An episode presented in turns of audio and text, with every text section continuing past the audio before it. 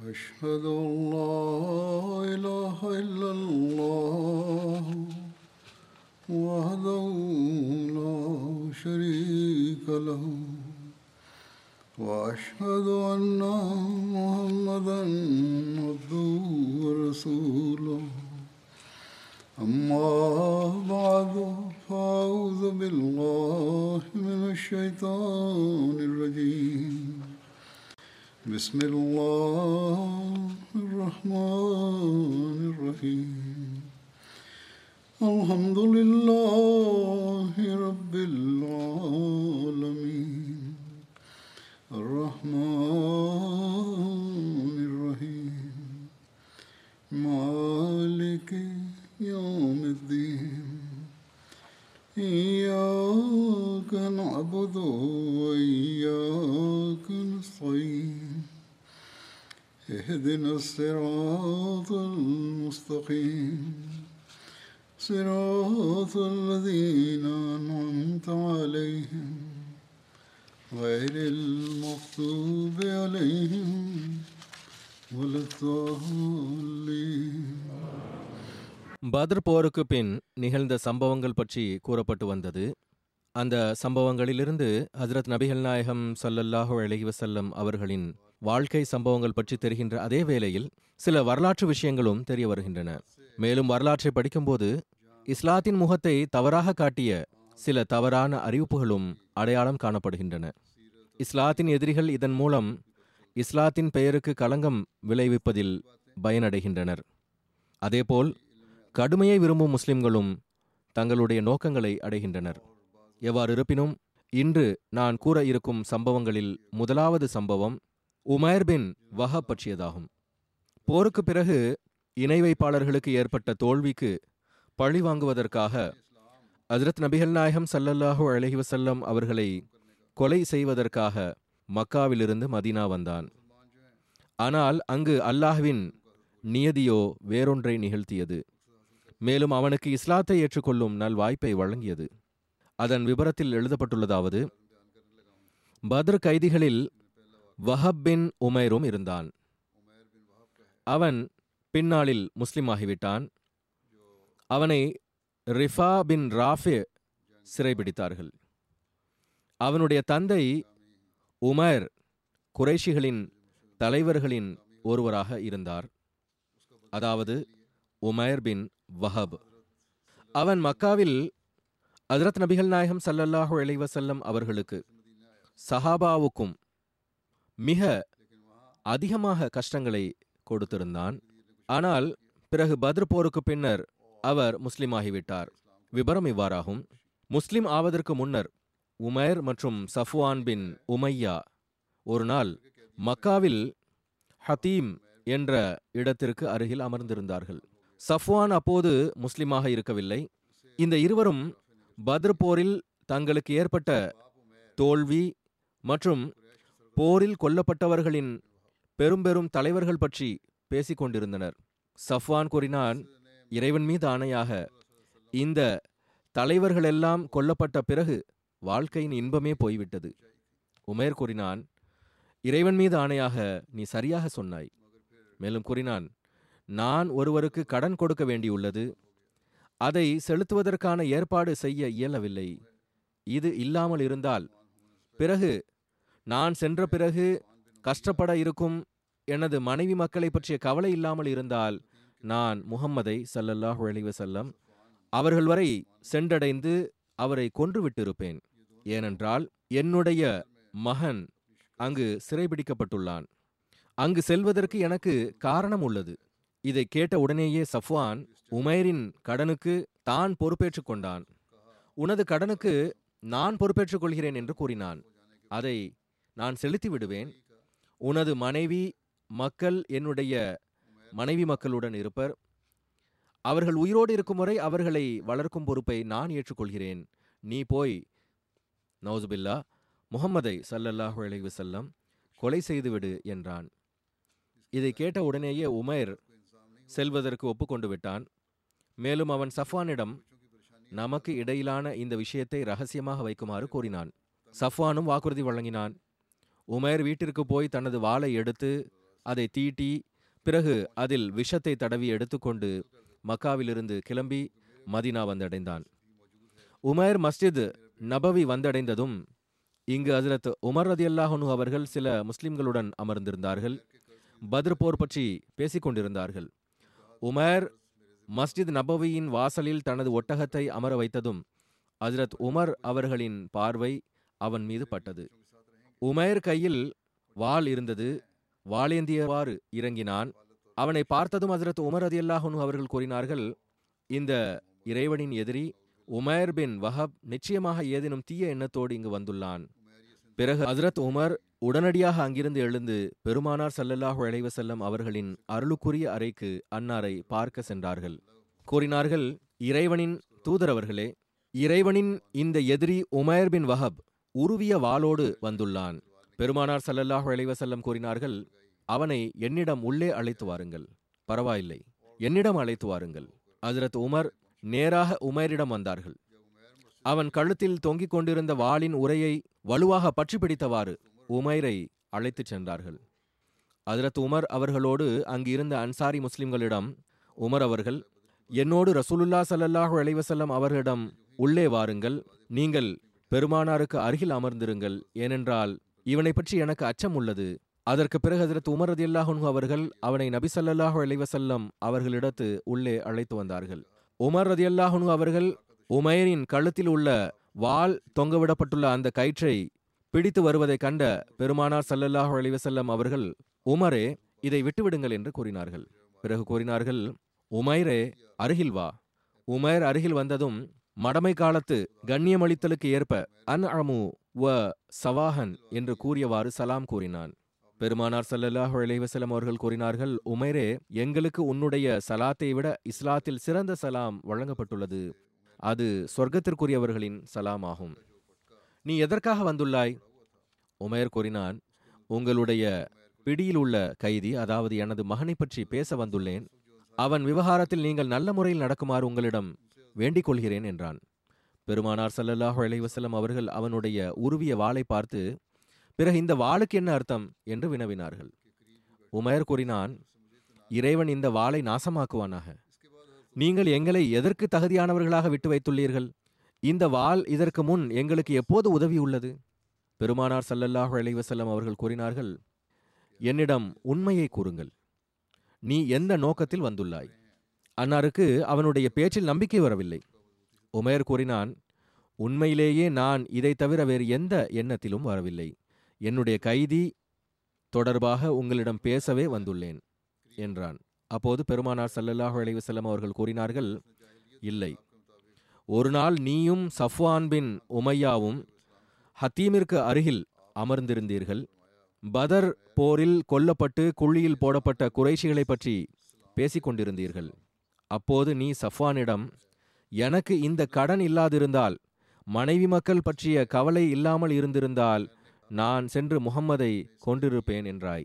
என்னை கொல்ல வேண்டும் என்ற நிபந்தனையில் சஃப்வான் உன்னுடைய கடனை அடைப்பதாகவும் மனைவி மக்களுக்கு பொறுப்பேற்றுக் கொள்வதாகவும் கூறினான்.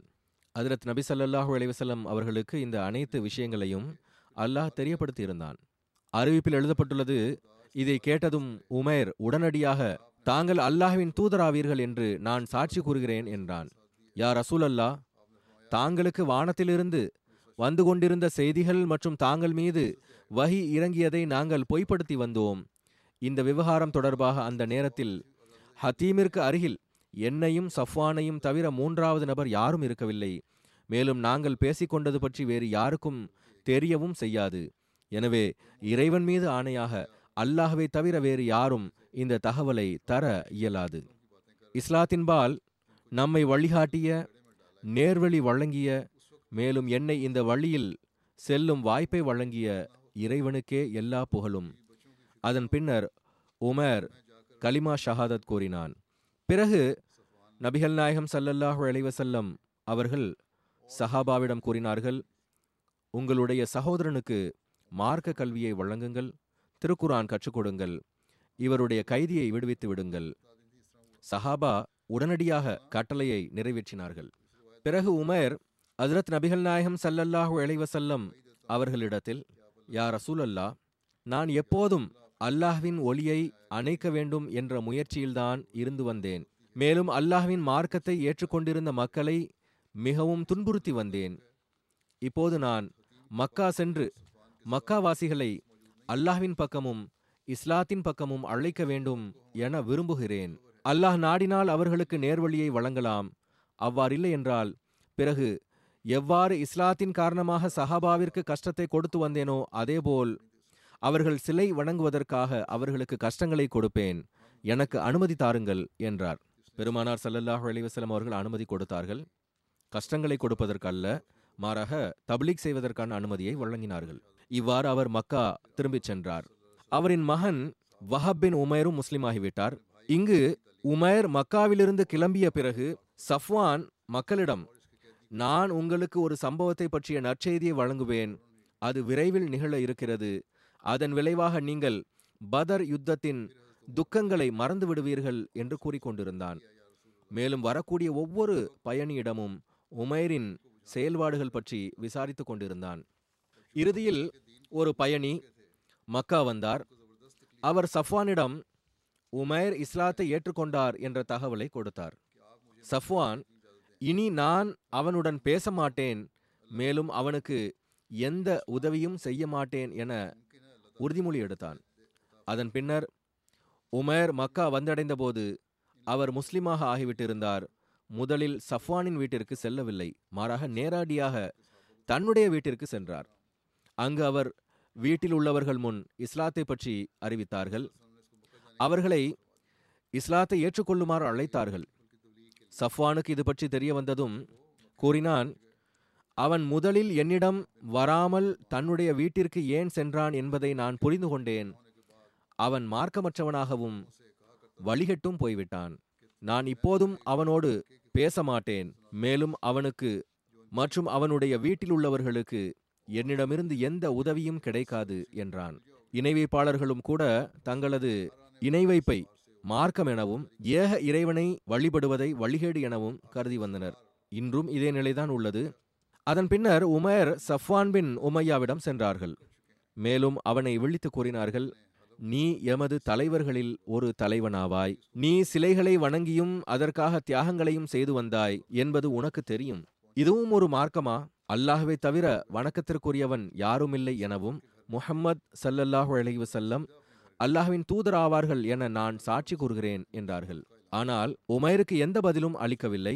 மேலும் அவர் பக்கம் திரும்பி கூட பார்க்க இல்லை இந்த சம்பவம் தொடர்பாக ஹசரத் மிர்சா பஷீர் அஹமத் சாஹிப் சீரத் ஹாத்தமுன் நபியினில் எழுதியுள்ளதாவது இப்போது வரை வெளிப்படையான ஆற்றல் மற்றும் ஆணவத்துடன் சண்டையிட்டு வந்த மக்கத்து நிராகரிப்பாளர்கள். ஒரு திறந்த மைதானத்தில் முஸ்லிம்களிடம் தோல்வியுற்ற பிறகு ரகசியமான மற்றும் திரைமறைவிலான சதித்திட்டத்தின் பக்கம் சாயத் தொடங்கினர். அந்த வகையில் பத்ர் போருக்கு சில நாட்களுக்கு பிறகு நிகழ்ந்த இந்த வரலாற்று சம்பவம் அந்த ஆபத்திற்கு தெளிவானதொரு உதாரணமாகும். எழுதப்பட்டுள்ளதாவது பத்ர் போருக்கு சில தினங்களுக்கு பின்னர் குறைஷிகளில் செல்வாக்கு மிக்கவர்களாக இருந்த உமேர் பின் வஹப் மற்றும் சஃப்வான் பின் உமையா பின் ஹல்ஃப் காபாவின் வளாகத்தில் அமர்ந்து பத்ர் போரில் கொல்லப்பட்டவர்களை பற்றி துக்கமாக உரையாடிக் கொண்டிருந்தனர். முன்பே கூறப்பட்ட அதே விஷயங்கள் அன்னார் இங்கு ஒரு விஷயத்தை எழுதியுள்ளார்கள். இருவரும் பேசிக் கொண்டிருந்தனர். இப்போது வாழ்க்கையில் இன்பம் இல்லாமல் போய்விட்டது. உமேர் கூறினான் எனது கடன் என்னை தடுக்கவில்லை என்றால் எனது பிள்ளைகள் பற்றிய கவலை இல்லாதிருந்தால் நான் எனது உயிரை ஆபத்தில் போடுவதற்கும் தயாராக உள்ளேன். நான் அங்கு செல்லவும் என்னிடம் காரணமும் உள்ளது. அவர்களிடத்தில் எனது மகன் சிறைபிடிக்கப்பட்டுள்ளான். நான் அங்கு சென்று நௌசுபில்லா முகம்மதை சல்லல்லாஹு அலைவு செல்லம் கொன்று விடுவேன் என்றான். எவ்வாறு இருப்பினும் முன்னர் கூறப்பட்டது போன்று சஃப்வான் அவனின் கடனை அடைப்பதாகவும் குழந்தைகளை வளர்ப்பதாகவும் வாக்குறுதி வழங்கினான். இதற்கு பிறகு அன்னார் எழுதியுள்ள இன்னொரு விஷயம் என்னவென்றால் எவ்வாறு இருப்பினும் அதன் பின்னர் உமேர் தன்னுடைய வீட்டிற்கு வந்தான். வாளில் விஷத்தை தடவிக்கொண்டு மக்காவிலிருந்து கிளம்பினான். மதினா சென்றடைந்ததும் இது போன்ற விஷயங்களில் மிகவும் எச்சரிக்கையுடன் இருந்த ஹசரத் உமர் இவனை கண்டு அஞ்சினார்கள். உடனடியாக பெருமானார் ஸல்லல்லாஹு அலைவ செல்லம் அவர்களிடம் சென்று உமேர் வந்துள்ளான் ஆனால் அவனை பற்றி எனக்கு நம்பிக்கை இல்லை என்றார்கள். பெருமானார் ஸல்லல்லாஹு அலைவ செல்லம் அவர்கள் கூறினார்கள் அவனை என்னிடத்தில் கொண்டு வாருங்கள். அதிரத் உமர் அவனை அழைத்து வர சென்றார்கள். செல்லும்போது சஹாபாவிடம் உமைரை பெருமானார் ஸல்லல்லாஹு அலைஹி செல்லம் அவர்களிடம் அழைத்து வருகிறேன். அவனுடைய நிலை சந்தேகத்திற்குரியதாக உள்ளது. நீங்கள் நபி ஸல்லல்லாஹு அலைஹி அவர்களுக்கு அருகில் சென்று அமர்ந்து விடுங்கள் விழிப்புடன் இருங்கள் என்று கூறிவிட்டு அதிரத் உமர் அவர்கள் உமைரை உடன் அழைத்து கொண்டு பெருமானார் சல்லல்லாஹு அலைவசல்லம் அவர்களிடம் வந்தார்கள். பெருமானார் சல்லல்லாஹு அலைவசல்லம் அவர்கள் அவனை மென்மையாக தன்னிடம் அமர வைத்து உமர் ஏன் வந்துள்ளாய்? என வினவினார்கள். உமர் கூறினான் என்னுடைய மகன் உங்களிடம் கைதியாக உள்ளான் அவனை விடுவிப்பதற்காக வந்துள்ளேன். அதற்கு பெருமானார் சல்லல்லாஹு அலைவசல்லம் அவர்கள் பிறகு ஏன் இந்த வாளை வைத்துள்ளாய்? என்று கேட்டார்கள். அதற்கு அவன் வாளை பற்றி என்ன கூறுகிறீர்கள்? பதர்போரில் இந்த வாள்கள் என்ன செய்தன? மிகவும் எச்சரிக்கையுடன் பேசினான். பெருமானார் சல்லல்லாஹ் அலைஹி அவர்கள் கூறினார்கள் இல்லை ஏன் வந்தா என சரியாக சொல். அவன் அதே விஷயத்தை தான் கூறினான். அதாவது நான் மகனை விடுவிக்க வந்துள்ளேன் என்றான். பெருமானார் சல்லல்லாஹு அலைஹி அவர்கள் கூறினார்கள் அப்படியென்றால் நீ சஃப்வானோடு சேர்ந்து காபாவின் வளாகத்தில் எந்த சதித்திட்டமும் தீட்டவில்லையா? அன்னார் அவர்கள் செய்த சதித்திட்டத்தை பற்றி கேட்டதுமே உமேர் திகைத்து போய்விட்டான். இருந்தும் தன்னை நிலைப்படுத்திக் கொண்டு கூறினான் நான் எந்த சதித்திட்டமும் தீட்டவில்லை. அதற்கு நீங்கள் என்னை கொல்ல திட்டம் தீட்டவில்லையா? என கேட்டார்கள். கூறினார்கள் ஆனால் நினைவில் கொள். இறைவன் உன்னை என் வரை வந்தடையும் வாய்ப்பை வழங்க மாட்டான். உமேர் ஆழ்ந்த சிந்தனைக்கு ஆளாகிவிட்டான். பின்னர் கூறினான் தாங்கள் உண்மை கூறுகிறீர்கள். உண்மையிலேயே நாங்கள் சதித்திட்டம் தீட்டினோம். ஆனால் இறைவன் உங்களோடு இருப்பதாக தெரிகிறது. அவன் எங்களுடைய எண்ணம் பற்றி உங்களுக்கு தெரியப்படுத்தியுள்ளான். ஏனென்றால் நானும் சஃப்வானும் பேசிக் கொண்டிருந்தபோது அங்கு அப்போது மூன்றாவது நபர் யாரும் இருக்கவில்லை. அநேகமாக நான் ஈமான் கொள்ள வேண்டும் என்பதற்காக இறைவன் இவ்வாறு செய்திருக்கலாம். நான் உண்மையான உள்ளத்தோடு தாங்கள் மீது நம்பிக்கை கொள்கிறேன் என்றார். உமேர் இஸ்லாம் ஏற்றுக்கொண்டதில் பெருமானார் ஸல்லல்லாஹு அலைவசலம் அவர்கள் மகிழ்ச்சி அடைந்தார்கள் சஹாபாவிடம் கூறினார்கள் இப்போது இவர் உங்களுடைய சகோதரர் ஆவார். இவருக்கு இஸ்லாத்தின் போதனைகளை தெரியப்படுத்துங்கள். மேலும் இவருடைய கைதியை விட்டுவிடுங்கள். சுருக்கமாக உமேர் பின் வஹப் முஸ்லிமாகிவிட்டார். மேலும் மிக விரைவில் ஈமானிலும் களப்பற்ற தன்மையிலும் மிகவும் முன்னேறினார்கள். இறுதியில் உண்மையின் ஒளியுடன் எந்த அளவுக்கு ஒன்றினார்கள் என்றால் நான் மக்கா சென்று அங்குள்ள மக்களுக்கு தப்லீக் செய்ய வேண்டும். எனக்கு அனுமதி தாருங்கள் என மீண்டும் மீண்டும் கேட்டார்கள். பெருமானார் சல்லல்லாஹ் அலிவசலம் அவர்கள் அனுமதி வழங்கினார்கள். உமர் மக்கா சென்று தனது உத்வேகமான தப்லீகால் பலரை மறைவான முறையில் முஸ்லிமாக்கினார். இரவு பகலாக பெருமானார் சல்லல்லாஹ் அலைஹி அவர்கள் கொல்லப்படும் செய்தியை கேட்பதற்காக எதிர்பார்த்து கொண்டிருந்த சஃப்வான் இப்போது ஒரு நற்செய்தியை கேட்பதற்கு ஆயத்தமாக இருங்கள் என்று மக்களிடம் கூறி வந்தான். ஆனால் அவன் இந்த காட்சியை கண்டதும் நிராசையடைந்து போனான். பத்ர் போருக்கு பிறகு சிலர் முஸ்லிம்களானர். ஆனால் நயவஞ்சகத்தன்மை கொண்டிருந்தனர். அவர்களில் அப்துல்லாஹ் பின் உபை பின் சுலூலும் ஒருவனாவான். அல்லாமா இப்னு கசீர் அவர்கள் சூரா அல் பக்ராவினுடைய ஒன்பது மற்றும் பத்தாம் வசனத்தின் விளக்கத்தில் எழுதுகிறார்கள் பத்ர் போர் நிகழ்ந்தபோது அல்லாஹ் தனது கலிமாவை வெற்றி பெறச் செய்தான். இஸ்லாத்திற்கும் முஸ்லிம்களுக்கும் கண்ணியத்தை வழங்கினான். அப்துல்லாஹ் பின் உபை பின் சுலூல் மதினாவின் தலைவனாக இருந்தான். பனு ஹஸ்ரஜ் கோத்திரத்தைச் சார்ந்தவன்.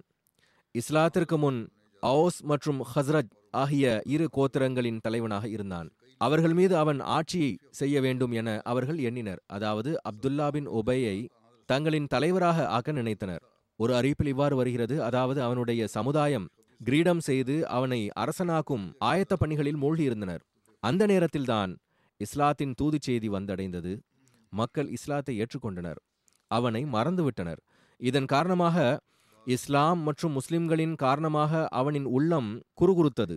பத்ர் சம்பவம் நடந்தபோது இது இப்போது வெற்றி அல்லவா பெற்றுக்கொண்டிருக்கிறது என்று கூறினான். ஆரம்பத்தில் இவர்கள் குறைவானவர்கள்தானே என்று கருதினான். ஆனால் பத்ர் போர் வெற்றி கொள்ளப்பட்ட போது அவனுக்கு கவலை உருவானது. வெளிப்பார்வைக்கு இஸ்லாத்தை ஏற்றுக்கொண்டான். அவனின் அடிச்சுவடை பின்பற்றியவாறு அவனின் சீடர்களில் ஒரு கூட்டமும் இஸ்லாத்தை ஏற்றுக்கொண்டது. சில வேதத்தை உடையவர்களும் அவனோடு இருந்தனர். இது தொடர்பாக மிர்சா பஷீர் அஹமத் சாஹிப் இவ்வாறு எழுதுகிறார்கள். அப்போது வரை மதினாவில் அவுஸ் மற்றும் ஹசரத் கோத்திரத்தினர்களில் பெரும்பாலார் இணை வைத்தலில் இருந்தார்கள். பதர் வெற்றியானது அவர்களிடத்தில் ஒரு அசைவை ஏற்படுத்தியது. அவர்களில் பெரும்பாலார் அஜரத் நபிகள் நாயகம் சல்லல்லாஹ் அலிவசல்லம் அவர்களின் இந்த மகத்தான மற்றும் அசாதாரணமான வெற்றியை பார்த்து இஸ்லாத்தின் உண்மையை ஏற்றுக்கொண்டனர். அதற்கு பிறகு மதீனாவில் சிலை வணங்குபவர்கள் மிக விரைவாக குறையத் தொடங்கினர். ஆனால் இஸ்லாத்தின் இந்த வெற்றியானது அவர்களில் சிலரில் காழ்ப்புணர்ச்சி மற்றும் பொறாமை தீயை மூட்டியது. பகிரங்கமாக எதிர்ப்பது பொருத்தமானதாக இருக்காது என எண்ணி வெளிப்பார்வையில் இஸ்லாத்தை ஏற்றுக்கொண்டார்கள். ஆனால் உள்ளுக்குள் அதை அழிப்பதற்காக கங்கணம் கட்டிக்கொண்டு நயவஞ்சகர்களின் கூட்டத்தில் இணைந்து விட்டார்கள். கடைசியில் கூறப்பட்ட இந்த மக்களில் அப்துல்லா பின் உபை பின் சுலூல் குறிப்பிடத்தக்கவனாக இருந்தான். அவன் ஹஸ்ரத் கோத்திரத்தின் முக்கிய தலைவனாக இருந்தான். ஹசரத் நபிகள் நாயகம் சல்லல்லாஹு அலைஹி அவர்கள் மதீனா வந்ததன் காரணமாக தனது தலைமைத்துவம் பிடுங்கப்பட்டதனால் மிகுந்த வேதனைக்குள்ளாகி இருந்தான். இவன் பதிலுக்கு பிறகு வெளிப்பார்வைக்கு முஸ்லிமானான். ஆனால் அவனின் உள்ளம் இஸ்லாத்திற்கு எதிராக காழ்ப்புணர்ச்சி மற்றும் எதிர்ப்பால் நிரம்பியிருந்தது. நயவஞ்சகத்தின் தலைவனாக மாறி மறைமுகமாக இஸ்லாம் மற்றும் பெருமானார் சல்லல்லாஹு அலைவசல்லம் அவர்களுக்கு எதிராக செயல்படத் துவங்கினான். பிந்தைய நாட்களில் நிகழ்ந்த சம்பவங்களிலிருந்து இவன் எவ்வாறு சில வேளைகளில் இஸ்லாத்திற்கு மிகவும் இக்கட்டான நேரத்தை உருவாக்க காரணமாக இருந்தான் என்பது தெரிய வருகிறது. அது ஒரு நீண்ட தனி வரலாறாகும். பனு சுலைம் போர் அல்லது கர்கரத்துல் குதுர். பெருமானார் சல்லல்லாஹு அலைவசலம் அவர்கள் பத்ரிலிருந்து திரும்பியதுமே சில நாட்களுக்கு பிறகு பனு சுலைம் மற்றும் பனு கத்ஃபானின் மக்கள் கர்கரத்துல் குதிர் என்ற இடத்தில் ஒன்று கூடியுள்ளார்கள். மேலும் அவர்கள் மதினாவின் மீது தாக்குதல் நடத்த திட்டமிடுகின்றனர் என்ற தகவல் கிடைத்தது. கர்கரத்துல் குதிர் ஒரு தரிசு மைதானமாகும்.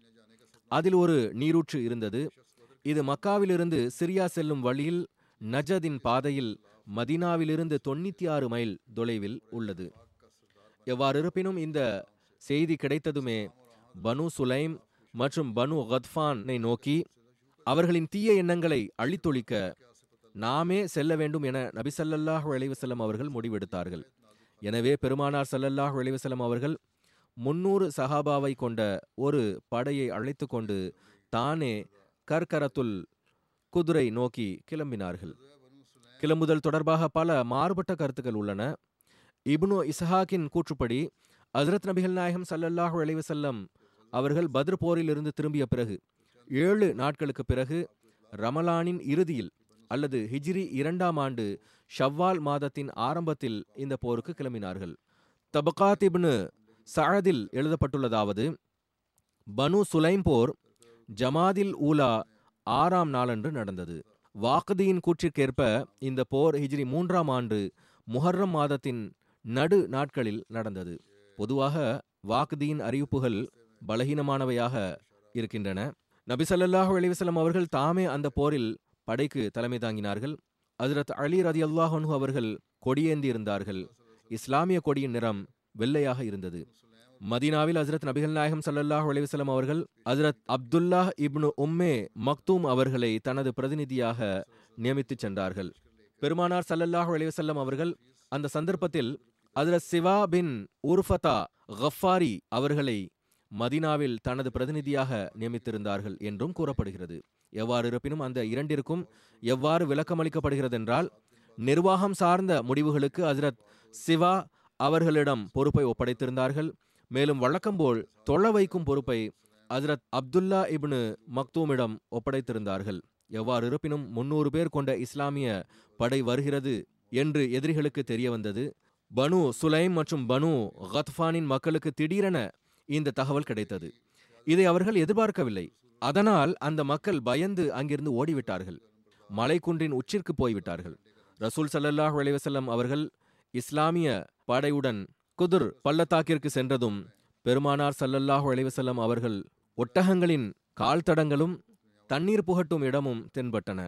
ஆனால் ரசூல் சல்லல்லாஹ் அலைவசல்லம் அவர்கள் இஸ்லாமிய படையுடன் குதுர் பள்ளத்தாக்கிற்கு சென்றதும் பெருமானார் சல்லல்லாஹ் அலைவசல்லம் அவர்களுக்கு ஒட்டகங்களின் கால் தடங்களும் தண்ணீர் புகட்டும் இடமும் தென்பட்டன. ஆனால் எதிரியின் ஒருவர் கூட அங்கில்லை. பெருமானார் சல்லல்லாஹ் அலிவசல்லம் அவர்கள் படையின் ஒரு குழுவை அந்த பள்ளத்தாக்கில் உயரமான பகுதியை நோக்கி அனுப்பினார்கள். மேலும் அன்னார் எந்த கஷ்டத்தையும் வெளிப்படுத்தாமல் தானே அந்த பள்ளத்தாக்கின் உள்புறம் நோக்கி சென்றார்கள். அங்கு பெருமானார் ஸல்லல்லாஹு அலிவசல்லம் அவர்களுக்கு அந்த கோத்திரத்தின் சில மேய்ப்பர்கள் கிடைத்தனர். அவர்களில் எசார் என்ற அடிமையும் இருந்தான். பெருமானார் சல்லல்லாஹ் அலைஹி அவர்கள் அவனிடம் பனு சுலைம் மற்றும் பனு கத்ஃபானின் மக்களை பற்றி வினவினார்கள். எனக்கு அவர்களை பற்றி ஒன்றும் தெரியாது என அவன் பதிலளித்தான். நான் ஒட்டகங்களுக்கு தண்ணீர் போட்டுகிறேன். சிலவற்றிற்கு ஐந்தாவது நாளும் சிலவற்றிற்கு நான்காவது நாளும் என முறை மாறி மாறி வருவதுண்டு. உள்ளூர் மக்கள் நீரூற்றுகளின் பக்கம் மேலே ஏறிவிட்டனர். ஆனால் நாங்கள் ஒட்டக மந்தைகளோடு தனித்தே உள்ளோம் என்றான். எவ்வாறு இருப்பினும் அந்த மக்கள் போர் செய்யும் எண்ணத்துடன் வந்திருந்த காரணத்தால் அந்த ஒட்டகங்களையும் அதை மேய்ப்பவர்களையும் கைப்பற்றினார்கள்.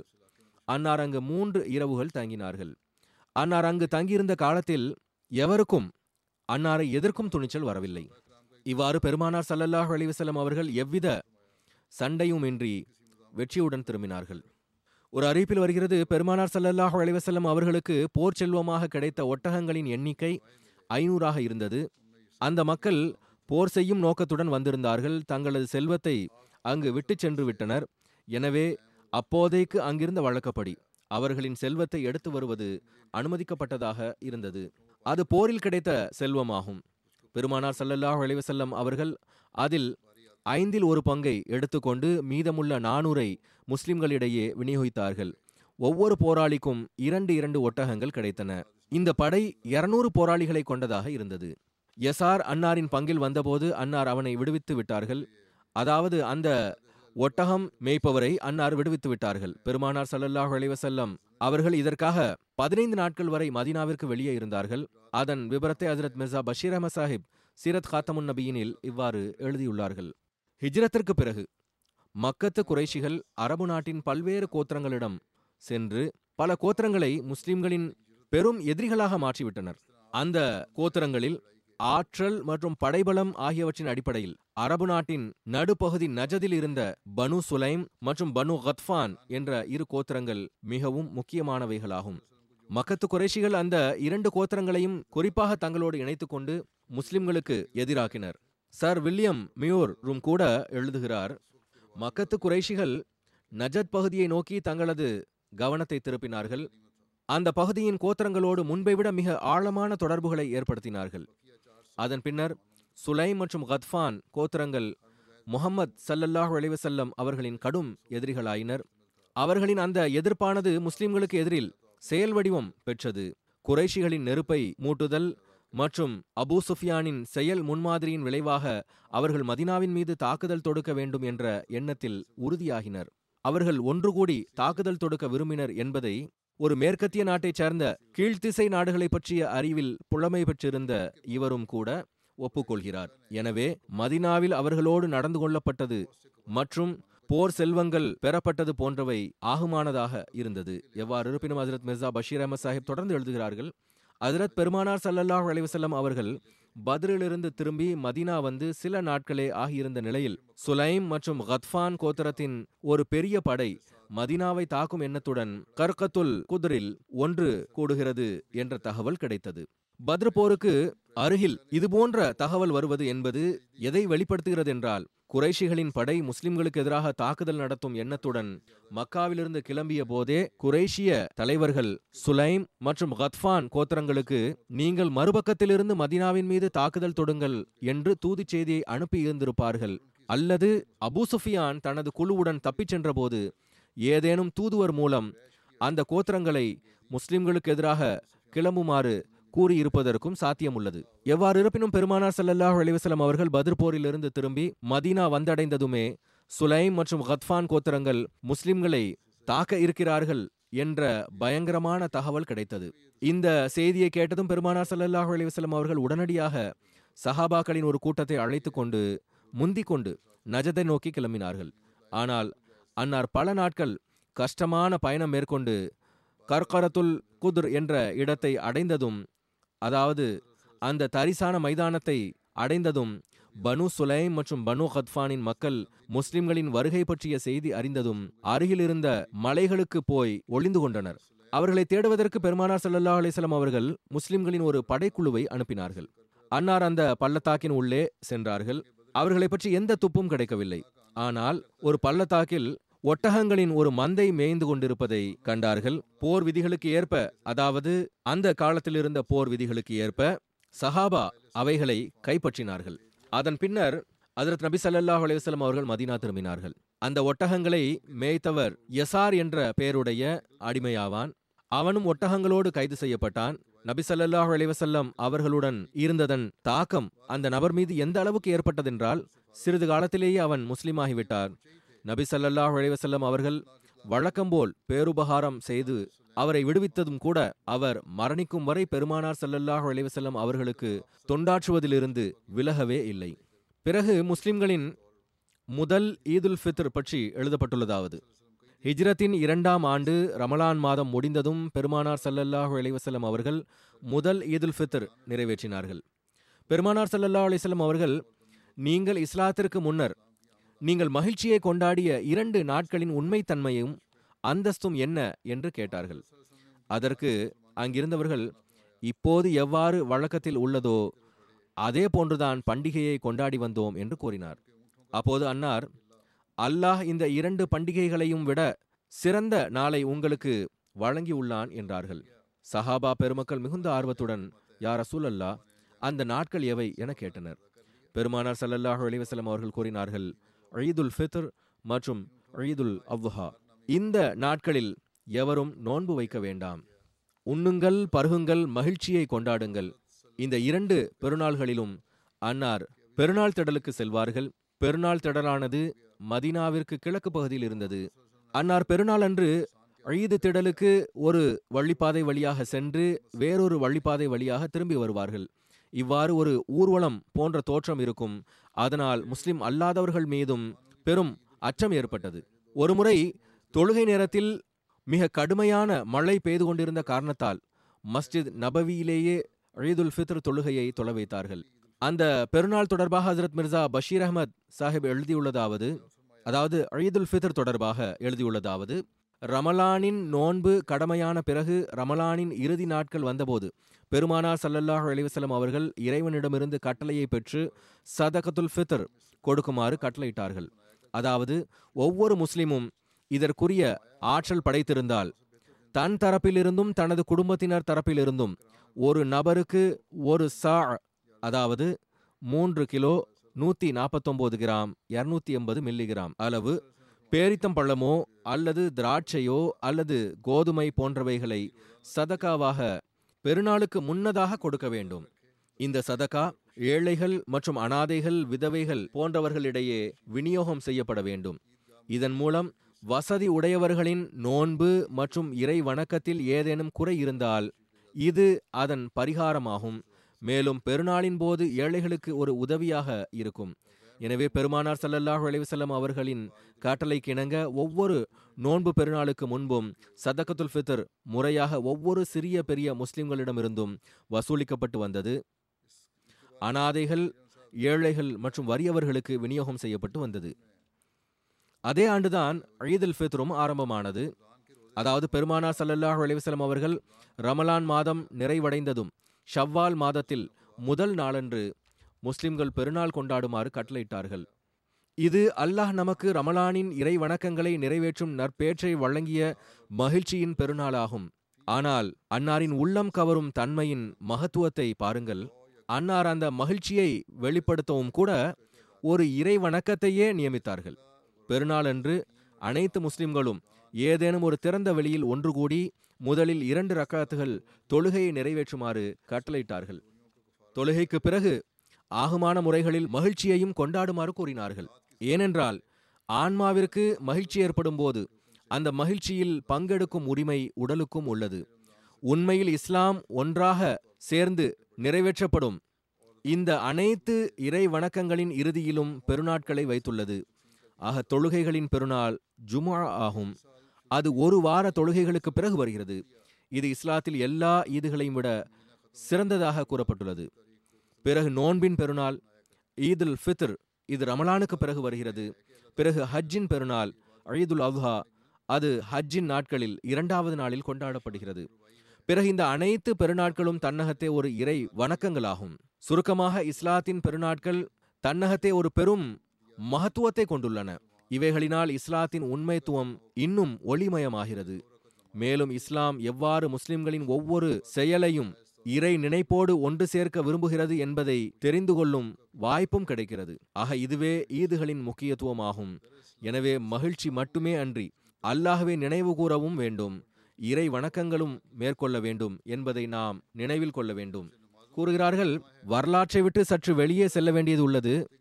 அவ்வாறு இல்லாதிருந்தால் பிறகு இஸ்லாம் எவ்வாறு முஸ்லிம்களின் ஒவ்வொரு அசைவையும் ஒவ்வொரு சொல்லையும் செயலையும் இறை நினைப்பில் மூழ்கடித்துள்ளது என்பதை பற்றி கூறியிருக்கலாம்.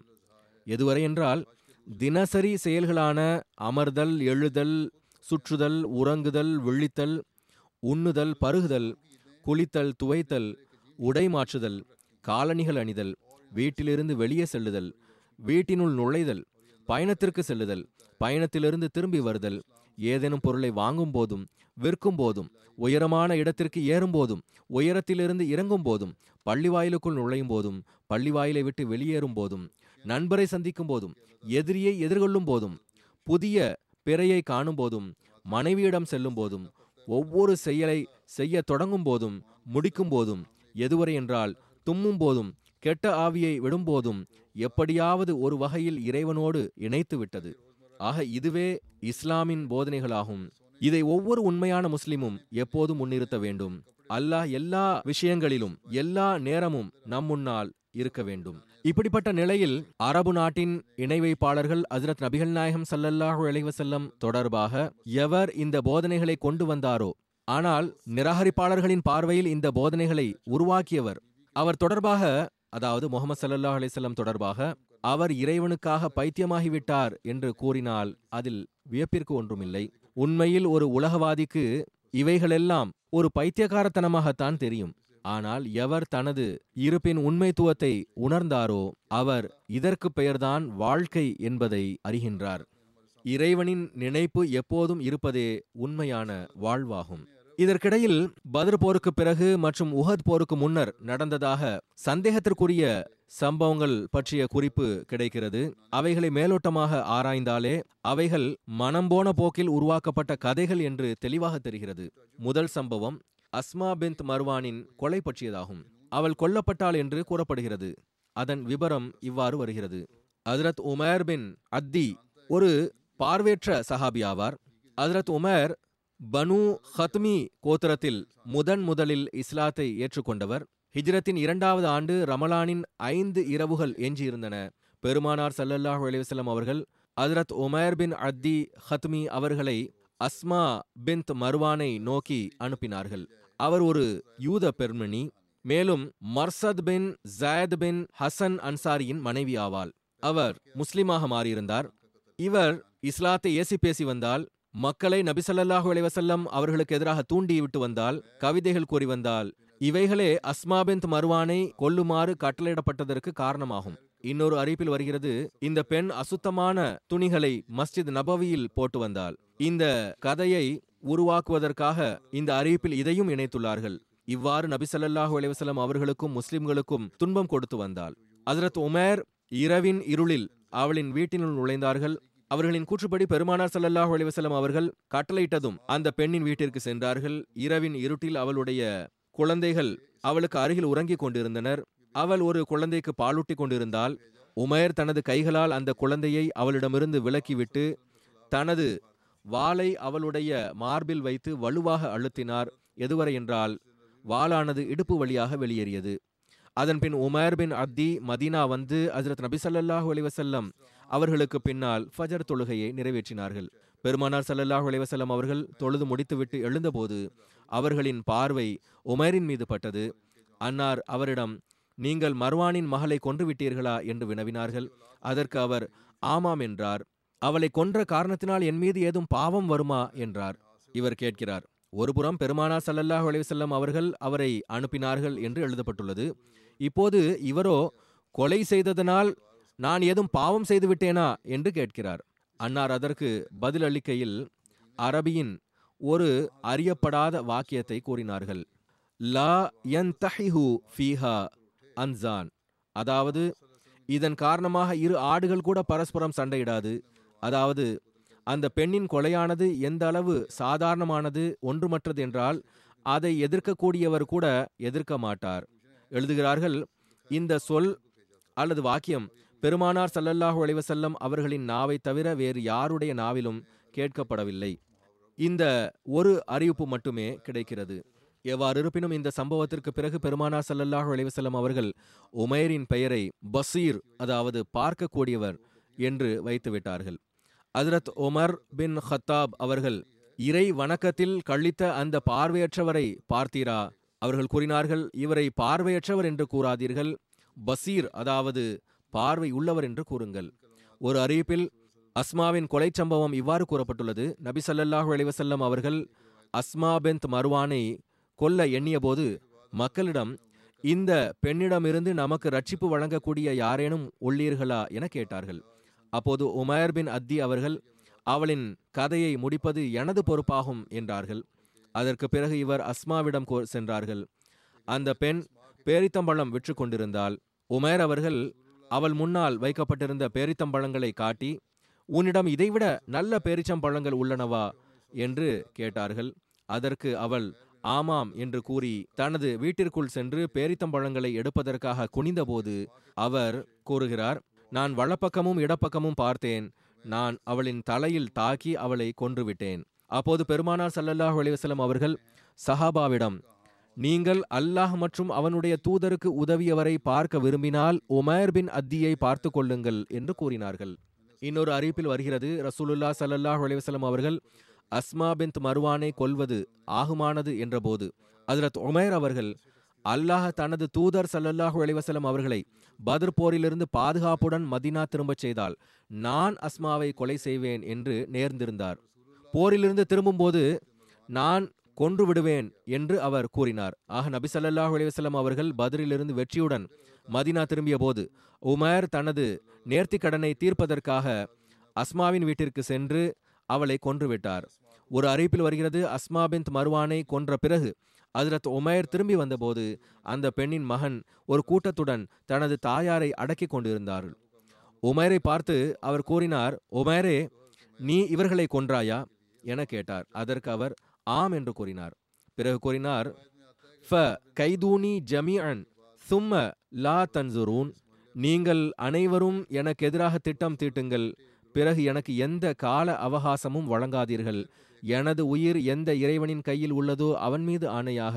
நீங்கள் அனைவரும் இந்த பெண் கூறிக்கொண்டிருந்தவற்றை கூறினாலும் நான் எனது வாளால் உங்கள் அனைவர்களின் கழுத்துகளையும் துண்டித்துவிடத் தொடங்குவேன். எதுவரை என்றால் ஒன்று நான் ஷஹீதாவேன் அல்லது உங்களை நரகத்திற்கு அனுப்புவேன். அந்த நாளிலிருந்து பனு ஹத்மி கோத்திரத்தில் வெளிப்படையாக இஸ்லாம் பரவத் தொடங்கியது. அதற்கு முன்பு வரை அவர்களில் யாரெல்லாம் முஸ்லிம்களாக இருந்தனரோ அவர்கள் தாங்கள் முஸ்லிம்கள் என்பதை மறைத்து வந்தனர். அல்லாமா சுஹைலி எழுதியுள்ளார்கள் அதாவது அஸ்மாவை கொலை செய்தது அவரது கணவரே ஆவார்.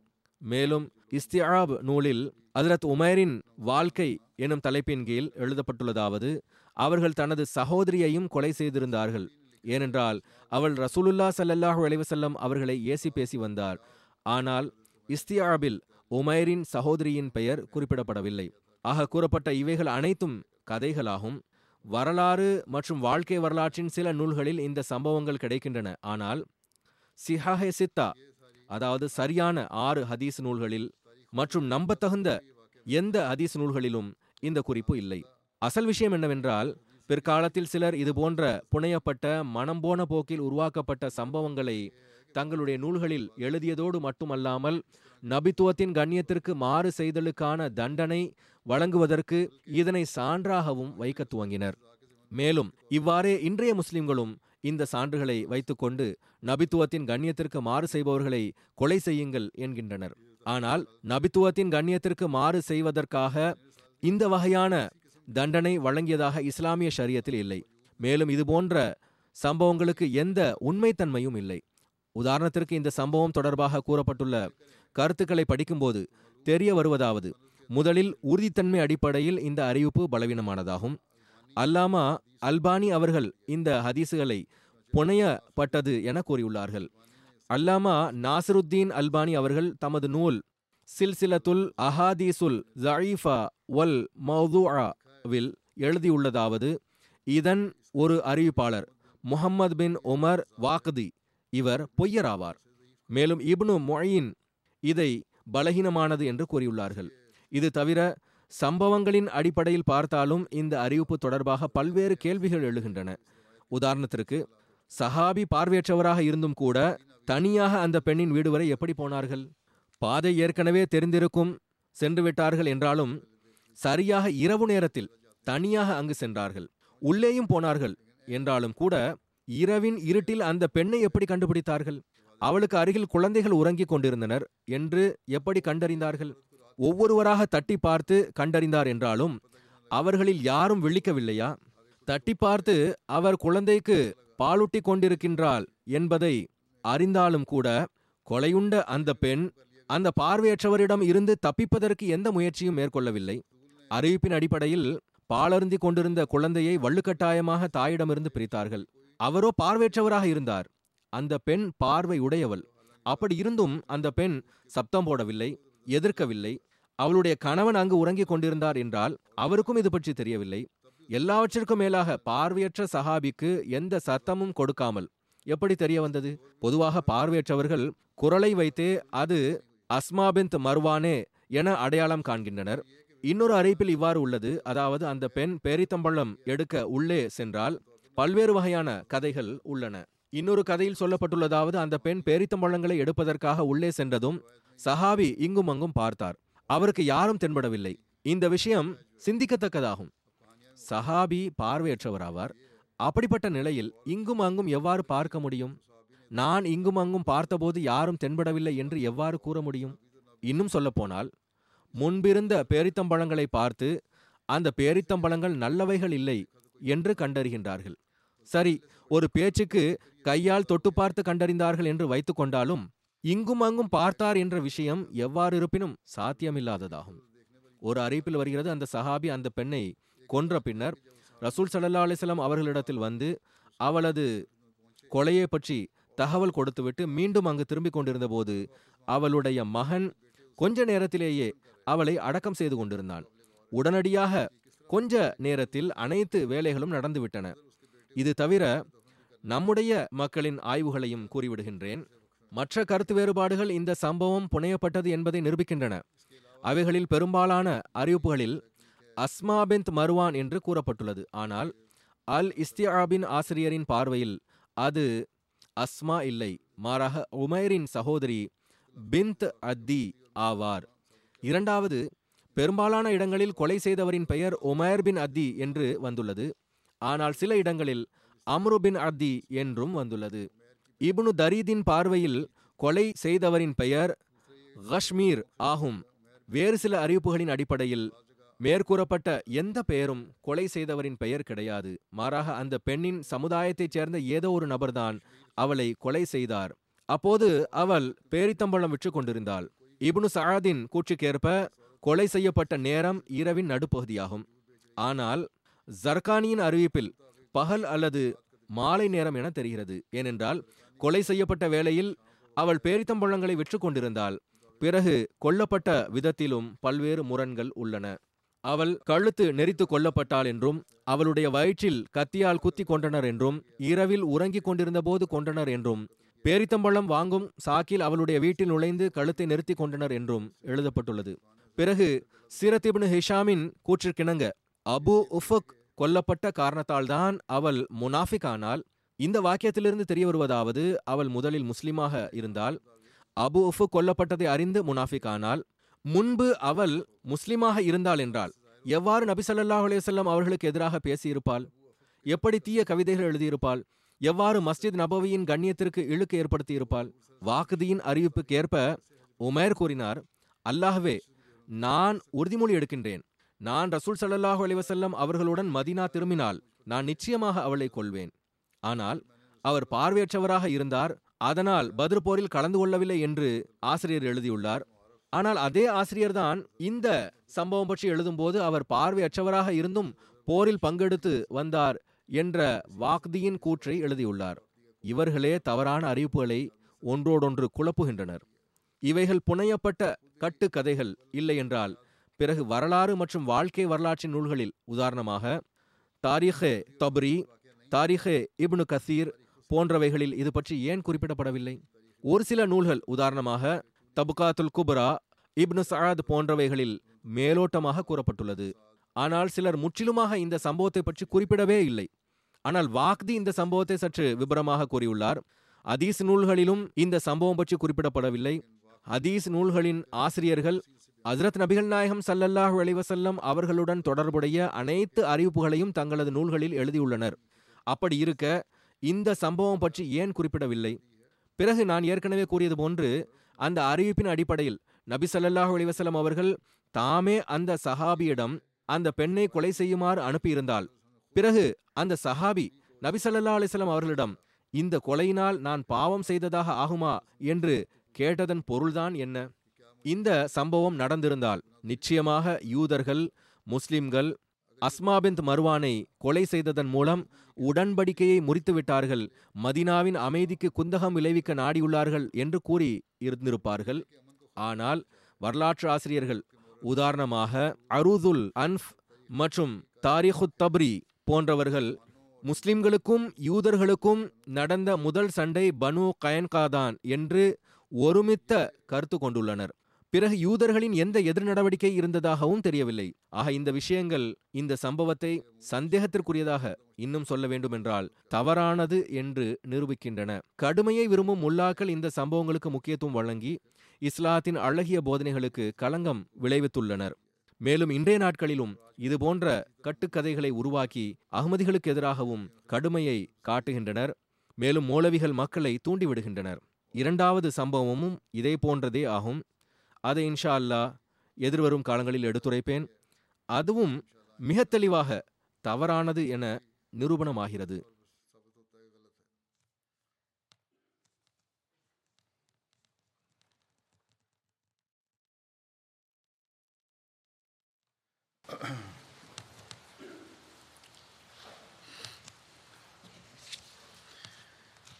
الحمد لله الحمد لله نحمده ونستعينه ونستغفره ونؤمن به ونتوكل عليه ونعوذ بالله من شرور أنفسنا ومن سيئات أعمالنا.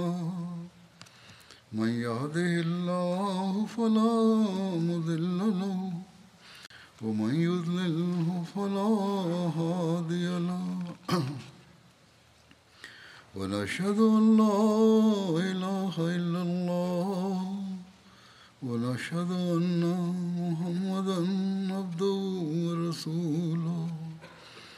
عباد الله رحمكم الله. إن الله يأمر بالعدل واللسان وإيتاء ذي القربى وينهى عن الفحشاء والمنكر والبغي يعظكم لعلكم تذكرون. اذكروا الله يذكركم وادعوه يستجب لكم ولذكر الله أكبر.